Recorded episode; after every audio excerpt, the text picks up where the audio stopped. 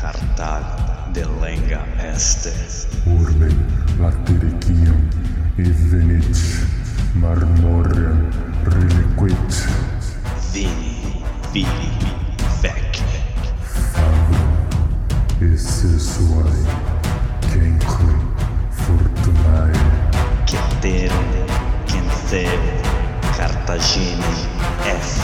Delendem.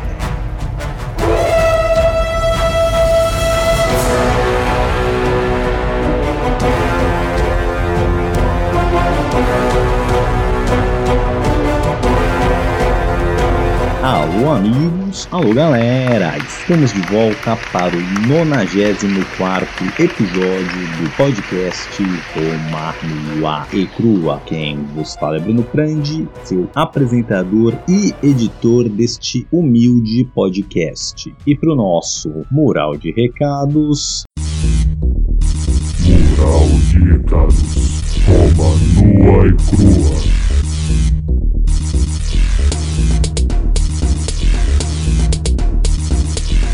Muito bem, pessoal. Queria agradecer aí o companheirismo, vocês me aturarem esse ano todo. Foram aí cerca de 40 episódios. Então foi um ano bem desafiador, além da Covid. O nosso editor, o celebradíssimo Douglas De Brito, nos deixou. Eu tive que acumular essa função de produzir e editar o podcast. Então foi bem desafiador, mas foi bem legal. Tô feliz aí por ter conseguido manter o podcast. Os apoios continuaram, então muito obrigado a todos que nos aturam, todos que gostam de nós. Então deixar aquele bom Natal, boa Saturnália, um feliz ano novo para todo mundo aqui. Esse é o último episódio do ano. Nos vemos ano que vem e bora pro episódio de hoje. Vamos saudar a nossa gloriosa tetrarquia.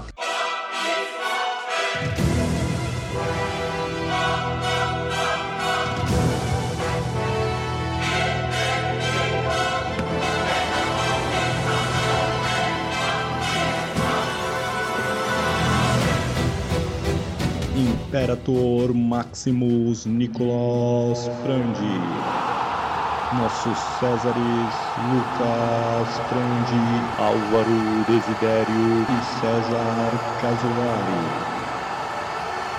Recapitulando.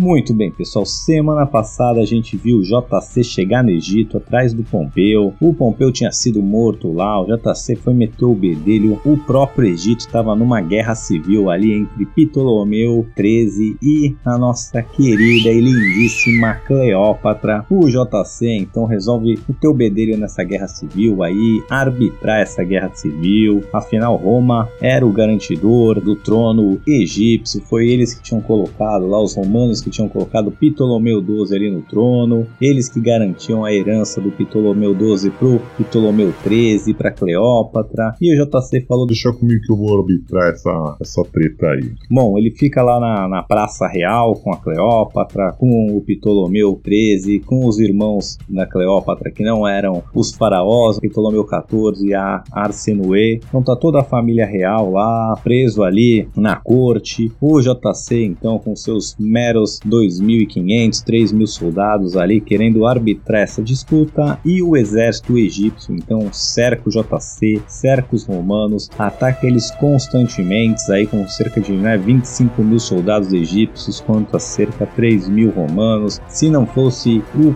JC e os seus soldados casca grossa já tinham ido pro saco, mas o JC consegue segurar a onda ali, consegue criar defesas e não só se defender, como também consegue é, obter supremacia naval enquanto ele destrói a frota egípcia, não no mar, mas botando fogo nessa frota que estava ancorada lá no porto. E ele também é, consegue mandar uma guarnição ali para a ilha de Faros, que junto com Alexandria, ali essa ilha e a, uma ponta de Alexandria faziam o canal ali do porto de Alexandria. Então JC conseguiu supremacia naval, conseguiu é, mandar uma guarnição que está ali na Ilha de Faros. Tem umas guarnições também egípcias ali, mas o ponto ali de entrada do porto já é controlado pelos romanos. Porém, esse general que estava cercando ali e tentando desalojar o Júlio César de Alexandria falha várias vezes. A Siluê consegue fugir ali do cativeiro romano, se junta ao exército, manda assassinar ali seu general, coloca um parça dela no lugar, um tal de Ganimedes, e esse cara muda de estratégia. Ao invés de ficar tentando tirar o JC ali e os romanos na porrada, na violência, ele resolve usar a Cuca. E ele então não só fecha o registro ali de Alexandria para a quadra real, ali pro quarteirão real onde JC estava, eles primeiro fecham o registro, depois ligam os encanamentos ali, a tubulação direto no mar para poluir com água marinha, né? e aí não deixar os engenheiros romanos é, recuperarem, consertarem ali a tubulação. Ela ficou então contaminada com a água do mar e o JC numa sede louca. Os soldados estão ali em choque e foi aí que os deixamos semana passada. Bora pro episódio de hoje. Roma, Roma, Roma, Roma. Roma, nua e crua.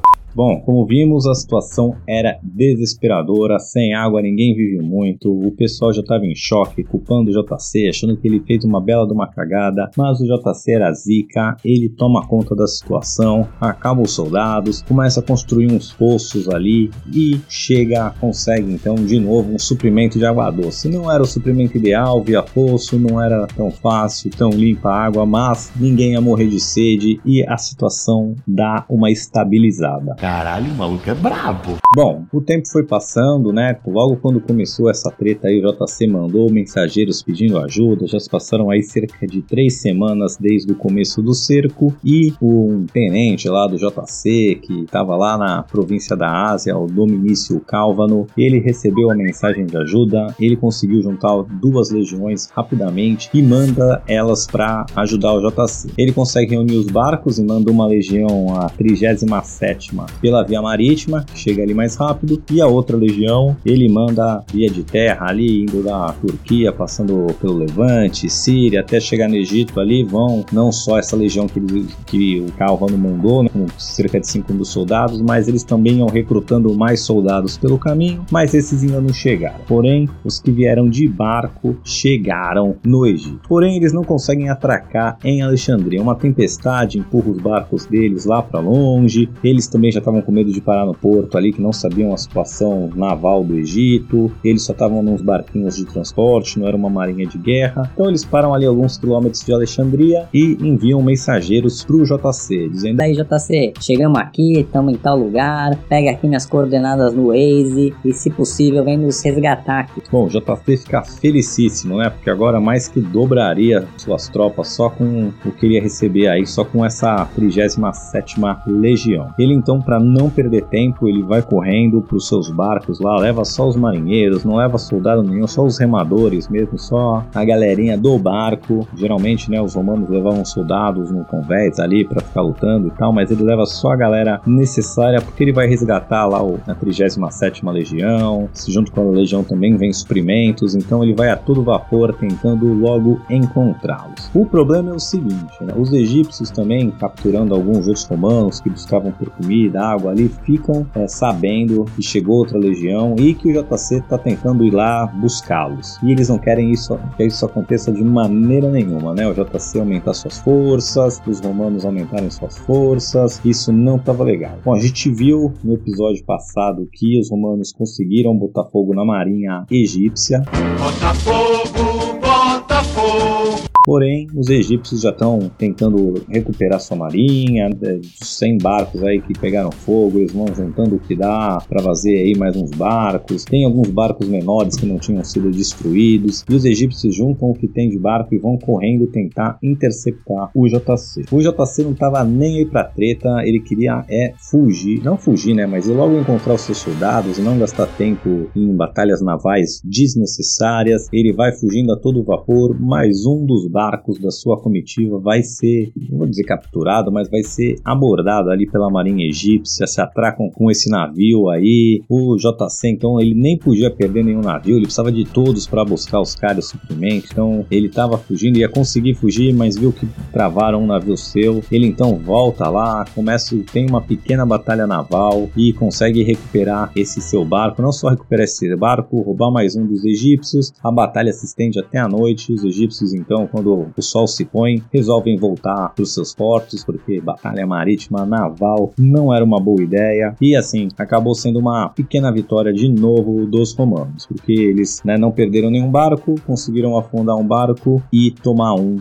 barco dos egípcios. E foram lá resgatar a 37 Legião. As forças do JC agora muito melhores, mais uma legião, subiu aí para cerca de quase 8 mil soldados, os suprimentos que já estavam baixos foram aumentados também, trouxe novos suprimentos e estabeleceu ali alguma comunicação marítima ali para continuar recebendo suprimentos vindos da Ásia, vindos da Grécia e deu uma estabilizada nessa situação. Os egípcios, então, eles percebem que é, dominar agora essa praça real aí, esse cerco da praça central já estava quase impossível com 3 mil soldados, agora vai ficar pior ainda e eles resolvem então concentrar nas suas forças navais, né? Como eu disse, eles estavam recuperando o máximo de barcos aí que eles conseguiram, do que o JC botou fogo e eles vão tentando recuperar, eles vão conseguir botar de pé aí de novo uma marinha aí de cerca de 30 barcos de guerra, e já era mais que o JC tinha, né? Ele chegou primeiro com 10 navios de guerra, mais alguns navios de transporte, chegou mais alguns agora, mas resumindo aí, o JC tem cerca de uns 20 navios e os egípcios já restituíram sua marinha para cerca de 30, conseguindo assim de novo uma superioridade naval. Com essa agora nova força naval, os egípcios então preferem novamente desafiar os romanos no mar. E eles juntam essa marinha, tentam ali é, dar a volta pela ilha de Faros para surpreender os romanos no porto real. Porém, o JC também fica sabendo dos planos egípcios e com a sua marinha vai lá desafiar os egípcios. Eles vão se as forças vão se encontrar ali perto de um chamar de canal ali entre a ilha de Faros e não bem um canal, mas tinha cerca de, um, de umas pedras, tinha ali umas bancadas de areia perto da ilha de Faros que faziam um caminho estreito, né, que não tinha muita manobrabilidade ali pelos lados, era só ir para frente ou para trás e era ideal para uma força marinha em desvantagem. Com um canal estreito, meio que igual as forças ali, né, não pode usar superioridade numérica e até as skills, as habilidades navais também ficam mais comprometidas uma vez que não há muito espaço para manobra. Bom, os marinheiros dos romanos eram muito bons e o JC recrutou marinheiros da ilha de Rhodes, que eram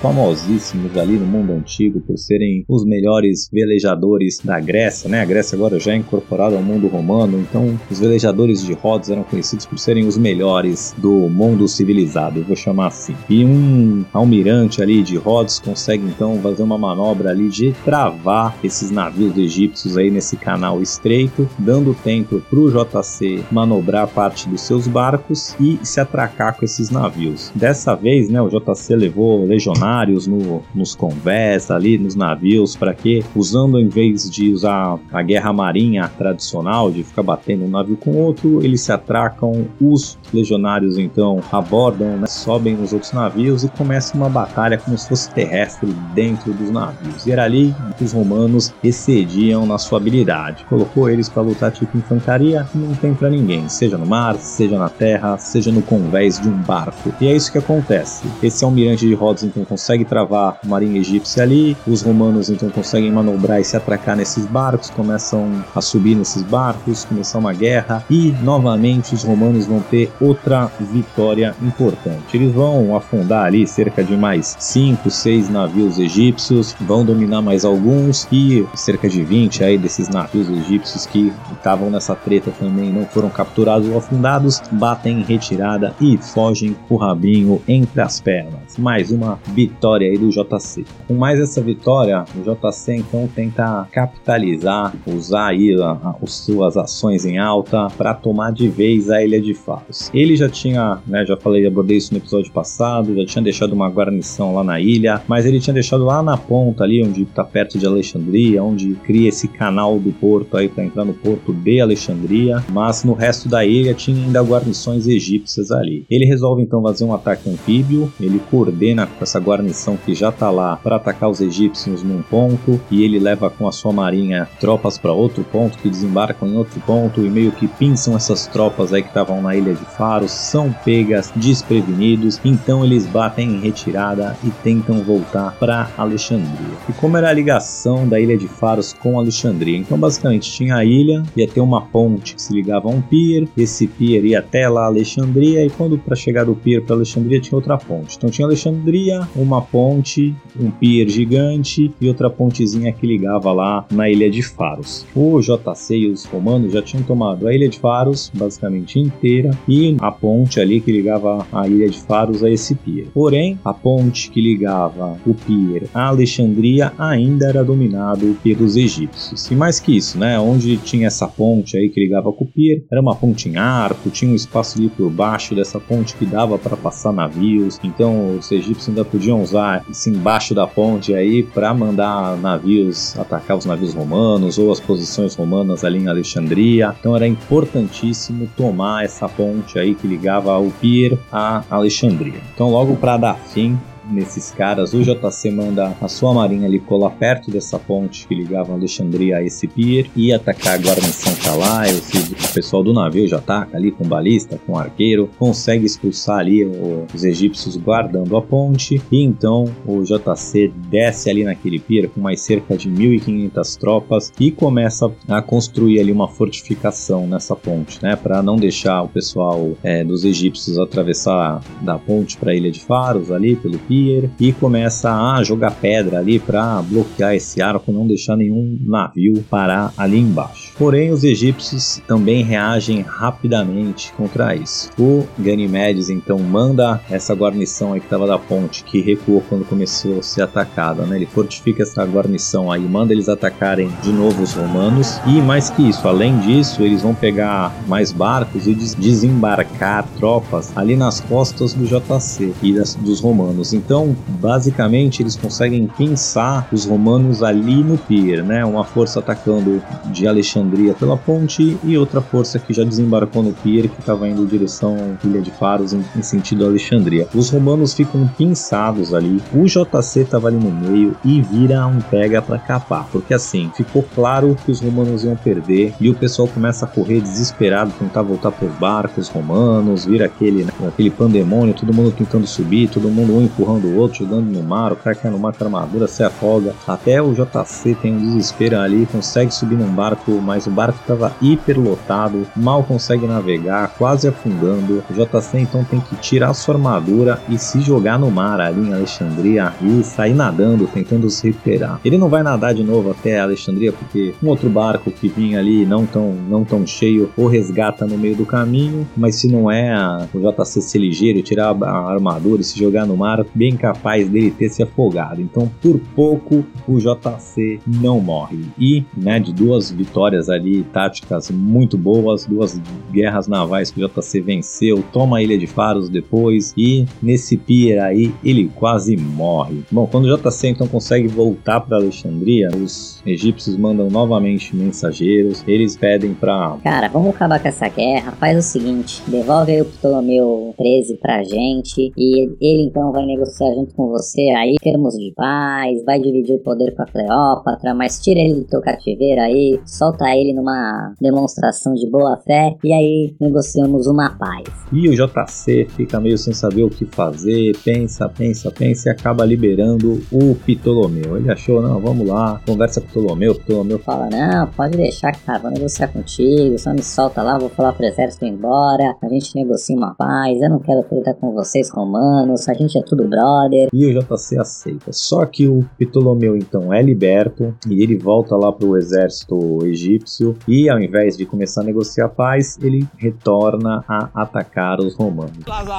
Baita cagada do JC. É um trunfo ter ali o Ptolomeu, que era o faraó egípcio, nas suas mãos, porque ele podia usar o cara como moeda de troca, até evitar de sofrer ataques ferozes, porque ele tem a vida do faraó nas mãos. Agora não tem mais. Aí os próprios oficiais ali do JC começam a cobrar ele. Meu, que cagada tu fez, tu mandou o cara embora, até é burro, JC. Puta que pariu, como é que tu me manda o faraó embora? Tu tem titica na cabeça, cara. Como é que tu caiu nesse conto do faraó aí? Ah, não, a gente vai negociar a paz. Que amador, hein, JC? Como é que tu me bota a gente numa situação complicada dessa? E o JC, pra não ficar por baixo, dá um baita migué, né? Fala pros oficiais. Vocês não sabem nada. Como vocês ousam duvidar das minhas estratégias? Eu não, eu não fiz isso de burrada, não. Eu tô com um plano aqui mirabolante que vocês nem têm capacidade de entender. Então nunca duvidem de mim e tal. Daquele migué, né? Mas na real ele fez uma bela do macaco. Bom, apesar do migué do JC querendo fingir que ele tava negociando, que é uma estratégia, é, aparentemente, realmente ele tentou negociar por estar numa posição difícil depois dessa derrota aí no Rio. Apesar de não, de quase ter morrido não ter muitas forças, mas ele disse que nessa batalha pelo Rio aí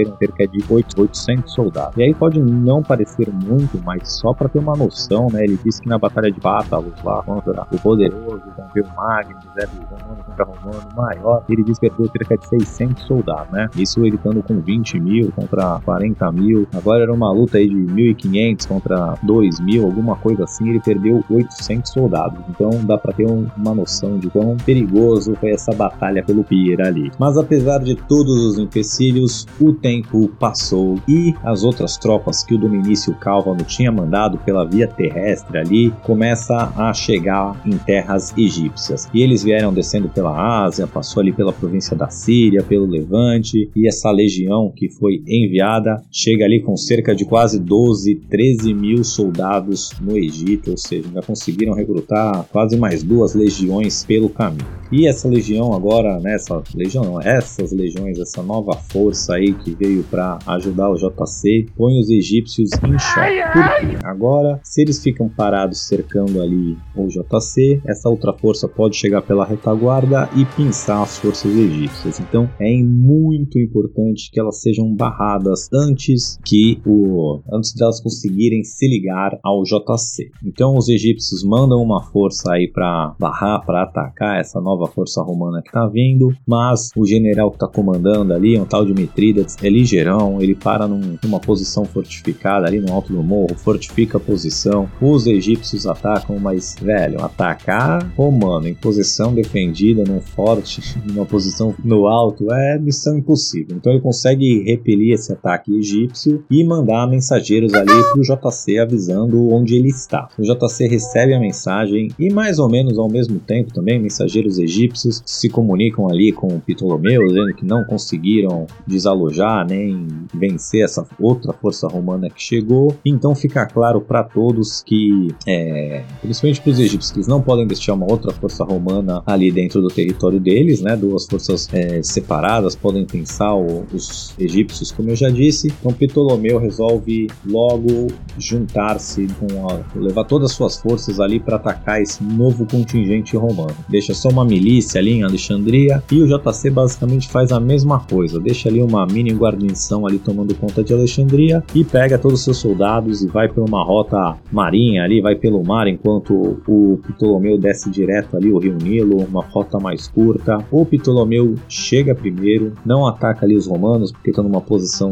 fortificada, fica sabendo que o César também está vindo e aí os egípcios resolvem o que? Bom, eles pegam ali uma posição no delta do Nilo ali, onde o Nilo se divide e toma dois rumos diferentes e eles nesse delta aí tem um morro, eles montam ali um acampamento fortificado ali e o JC chega um pouco depois e se junta ali às suas outras forças que vieram pela via terrestre e montam um acampamento ali pertinho do acampamento dos egípcios, mas o acampamento do dos egípcios está numa posição no alto do morro e o dos romanos está lá embaixo, ali no pé do morro, mas deixando ali bem na cara, tentando já forçar uma batalha. Bom, vamos dar uma olhadinha então um pouco mais da geografia para tentar explicar aqui um pouco melhor, só para vocês entenderem como tá. Então tem um morro, atrás desse morro tem o Rio Nilo, então né, eles estão de costas ali pro Rio Nilo. E como eu disse, é um delta ali do Rio Nilo, né? Eles estão, vamos dizer assim, um acampamento de costas para uma reta, e essa reta depois faz um se divide em dois rios diferentes. Eles controlam a marinha egípcia, controla ali todo o Rio Nilo, é, essas duas vertentes aí, esses dois lados que se dividem, e para trás, né, tem o rio. Então, assim, do, do lado direito tá o rio, do lado esquerdo tá o rio e nas costas tá o rio. Assim, do lado direito é uma divisão do Rio Nilo, do lado esquerdo é outra divisão e nas costas é o rio, o delta desse rio. Seus deu para entender muito bem, mas aí o acampamento egípcio vai de uma ponta do rio a outra, né, de um afluente ali ao outro, e no canto esquerdo os egípcios têm assim, são dois morros, né, um morro alto que vai da ponta direita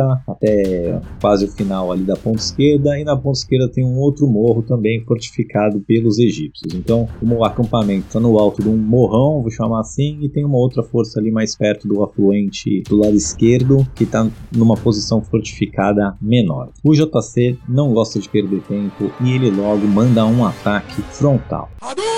Qual que é a ideia? Né? Ele manda primeiro é, a, a, o, o, grosso das suas tropas atacarem ali as fortificações de frente, mas ele pega um belo de um destacamento bem forte para tentar tomar esse morrinho menor. E eles conseguem logo tomar esse morrinho menor, colocando os egípcios para correr dali. A ideia do JC é que os egípcios tentassem reagir, tentassem defender esse morrinho, mandassem mais tropas para lá, criando alguns buracos, facilitando o ataque. Porém, os egípcios não caem nessa armadilha e os egípcios então que fugiram desse morrinho, eu vou chamar assim, voltam então, continuam em direção ao seu acampamento, voltam para o seu acampamento principal. A força que tomou esse morrinho vai então atrás é, dessa, dessa força que fugiu de volta para o acampamento. E aí começa basicamente toda a extensão do acampamento egípcio está sendo atacado. Então tem esse ataque frontal ali e esse ataque do morrinho que está pelo pelo cantão esquerdo dos egípcios, direito dos romanos, ele está ali bem na bifurcação do rio. É, eles estão tentando atacar e, e, invadir o acampamento por ali, mas os egípcios também mandam a marinha dar um apoio ali. E essa força que tomou o morrinho vai sendo atacado tanto via terrestre, né, quanto um, o apoio dos navios de guerra ali que estão no, no Rio Nilo também atacam essa força. Aí tem terríveis, terríveis baixas. E parece que está dando tudo errado para os romanos. Os egípcios então conseguem, começam a colocar os romanos para descer, né? Eles começam a repelir o ataque romano. Mas é aí que eles começam a fazer uma caca também. Porque os romanos estavam né, atacando morro acima, começam a ser empurrados, começam a de novo descer morro abaixo, né? Sendo empurrados. E os egípcios, ao invés de se manterem ali nas suas fortificações e só ficar contente em repelir o ataque romano, eles começam a pressionar e começam a deixar as suas fortificações para continuar empurrando os romanos para baixo, eles já estão começando a ganhar muita confiança e começam, como eu disse, a deixar as fortificações e, e empurrando os romanos já morro abaixo, mas do lado de fora dos seus muros. Uma galera ali, uma parte dessa guarnição que atacou morrinho, está sendo atacado pelos navios e por, por dentro do acampamento, eles veem que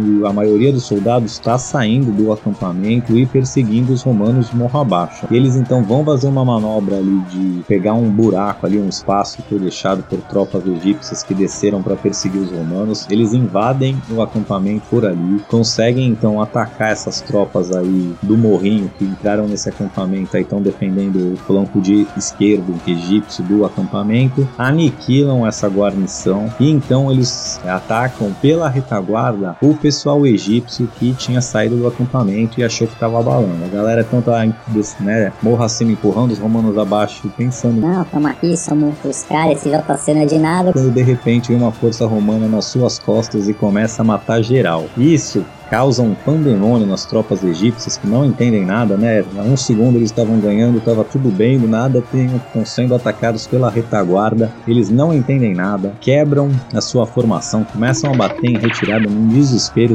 tentam então voltar ali para os navios e agora é a vez dos egípcios tentarem subir no navio, muita gente de uma vez, um em cima do outro, um empurra o outro, afunda navio, gente que cai no rio põe armadura e afunda, e no meio desse pandemônio todo aí, várias Várias tropas vão morrer, inclusive o próprio Ptolomeu vai se afogar ali no Rio Nilo tentando subir num navio no meio de um pandemônio. Ele é morto. E grande vitória de Júlio César. Ele não perde tempo, volta direto ali para Alexandria a milhão, declara sua vitória, coloca o Ptolomeu XIV, irmão caçula, no trono junto com a Cleópatra. Mas lógico, caso os dois, né? Que, que, como é que vão ser faraós, irmãos sem um casamento incestuoso para coroar aí essa família real. E depois disso, depois de resolvida a treta egípcia, o JC vai tirar merecidas férias. Ele vai pegar três meses aí e vai fazer um, um cruzeiro pelo Rio Nilo com a Cleópatra, os dois curtindo a vida.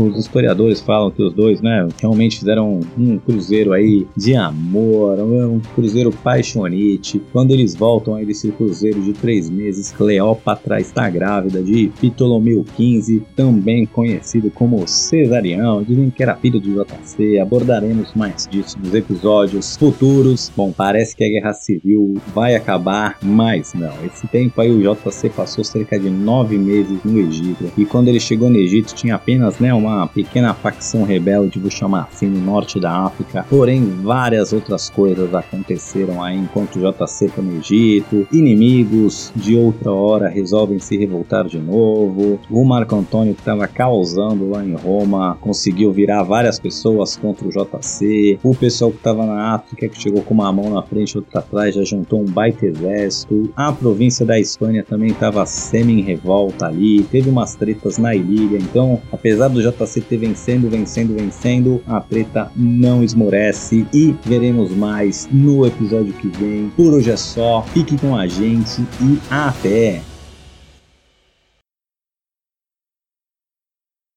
Alô amigos, alô galera, só lembrando que ainda tá muito fácil de participar do nosso seleto grupo de apoiadores carinhosamente apelidados de Tetrarquia. Você que gostaria de contribuir com este humilde podcast, por favor entre no link que está na descrição para visitar a nossa página do Padrim. Lá contém todas as informações necessárias e você poderá deixar seu nome registrado para sempre na história da educação brasileira. Vem!